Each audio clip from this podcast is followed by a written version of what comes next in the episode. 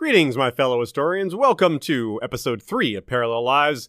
With this one, we'll talk about the parallels between Viserys I and Rhaegar Targaryen.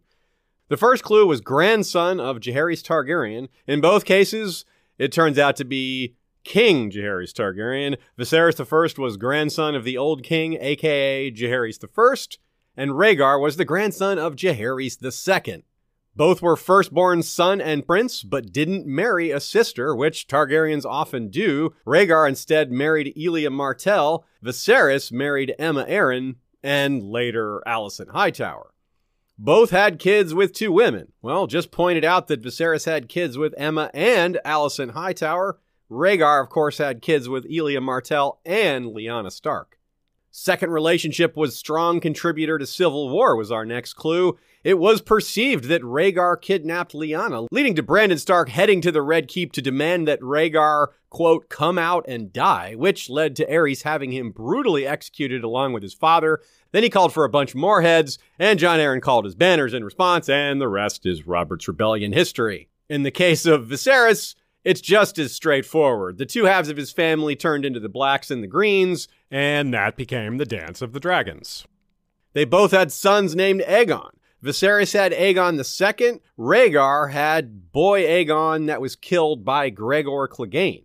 If Jon's name was intended to be Aegon, then Rhaegar had a second son named Aegon. And Viserys while didn't have two sons named Aegon, he did have a grandson named Aegon who was around at the same time. Recall, of course, there is Aegon the Elder and Aegon the Younger. I said they're both interested in prophecy. Technically, that's only true for show Viserys, but it's such a good, fun parallel I couldn't resist.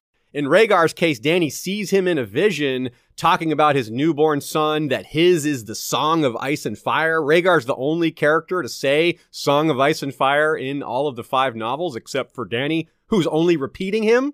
Rhaegar read a prophecy and said it seems I must be a warrior. Rhaegar believed the prior comet was about him. And it should be mentioned, even though there's no reference to book Viserys having interest in prophecy, it doesn't seem like the in-world histories will record Rhaegar's interest in prophecy either. For example, look at The World of Ice and Fire, which is an in-world book written by a maester. There's no mention of his interest in prophecy, of the supernatural, let alone a Song of Ice and Fire, none of that stuff. So if Viserys was truly interested in prophecy in the books, it wouldn't be recorded either. Did you catch any parallels between these two characters that we missed? Let us know. If you like this episode of Parallel Lives or have a pairing you'd like us to consider, also let us know. The next pairing will be the title of the next episode as usual, and here come the clues. Knight and Lord, Black Cloak, One Eye, lived in a cave sitting on roots, commands many loyal outlaws, extended lifespan. Remember, there's two answers. Can you name both characters? Comment your guesses. We'll reveal and discuss the answers in the next episode of Parallel Lives. Catch you then.